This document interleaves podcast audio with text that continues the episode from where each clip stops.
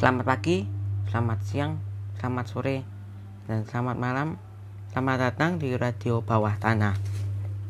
Setelah tiga minggu atau bahkan hampir satu bulan Radio Bawah Tanah tidak mengunggah episode baru, akhirnya kakak-kakak semua bisa menikmati Radio Bawah Tanah yang terbaru kembali secara tenang dan nikmat.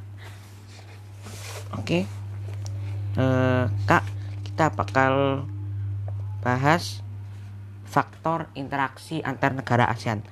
Ini menurut menurut catatan saya dan juga bahan belajar saya, materi ini sebetulnya cukup singkat.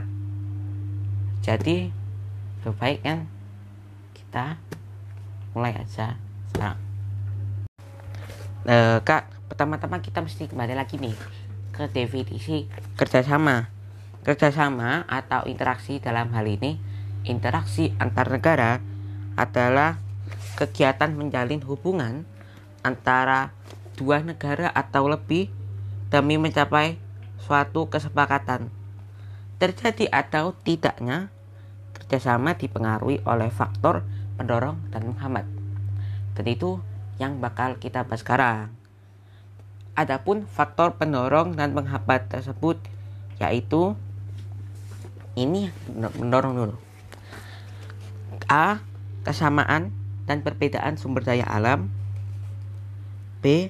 Kesamaan dan perbedaan kondisi geografis. Kita lihat dari yang A, kesamaan dan perbedaan sumber daya alam. Ada yang memiliki sumber daya tambang melimpah kemudian ada juga minyak dan gas yang cukup memenuhi kebutuhan negara 80% ataupun mereka ada yang tidak memiliki sama sekali SDA yang cukup. Yang B, kesamaan dan perbedaan wilayah, kondisi geografis tentu saja salah satunya adalah faktor bahwa ASEAN ini adalah negara tropis. Sedangkan nih kak, kalau faktor penghambat ada empat A. Perbedaan ideologi B. Konflik dan peperangan C. Kebijakan protektif dan D. Perbedaan kepentingan setiap negara Kita bakal bahas satu-satu Yang pertama ideologi Ideologi bisa kita lihat kalau misalkan di Vietnam. Mereka memiliki ideologi sosialis kemudian di Singapura yang perpolitikannya didominasi oleh kelompok-kelompok konservatif. Itu itu contoh mudanya. Namun bisa diekspor kembali sendiri bisa kita lihat dari siapa siapa yang mereka ajak kerjasama selain negara-negara ASEAN kemudian behaviornya kemudian kemampuan ekonominya prospeknya dan lain-lain. Yang ini kak konflik dan peperangan.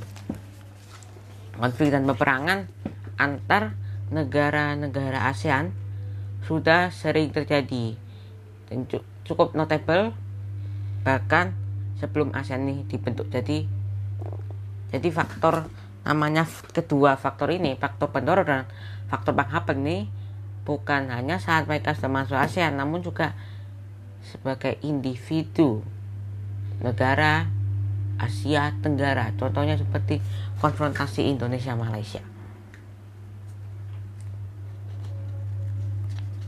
Yang D oh ya maaf maaf. Yang C kebijakan protektif. Kebijakan protektif biasanya dilakukan suatu negara agar dia dapat melindungi kepentingannya diri sendiri, kepentingannya masing-masing seperti melindungi produksi dalam negeri, melindungi nilai tukar mata uang dan sebagainya. Contohnya banyak ya, dan kadang tidak terasa bahwa hari ini juga banyak negara yang melakukan kebijakan protektif. Walaupun mungkin tidak muncul di berita secara ramai. Walaupun dampaknya tidak kita rasakan namun namun mereka melakukannya. Bukan hanya di Asia Tenggara ya. Teka. yang di terakhir perbedaan kepentingan setiap negara. Ini juga tercermin dari poin-poin lainnya. Ideologi itu kan pasti menimbulkan ada kepentingan. Kepentingan B konflik. Nah itu mereka juga memiliki kepentingan yang lain kan yang satu ini hanya untuk mungkin yang satu begitu. Dan C juga itu juga imbas dari kepentingan kepentingan negara-negara yang berbeda-beda. Nggak usah jelasin sih. Sebetulnya kalau udah ngerti kita pisahkan nggak ya? Tapi tetaplah. Wah tak kosong. Oke kakak-kakak terima kasih sudah mau mendengarkan sampai di sini episodenya. Memang sebetulnya cukup singkat kan tadi kan poin-poinnya dua ditambah empat penjelasannya sedikit. Mohon maaf apabila ada kesalahan ataupun kurangnya materi yang seharusnya bisa diberikan karena sumber sumber belajar kuning memang begini saya terima kasih. Sudah mendengarkan sampai di sini.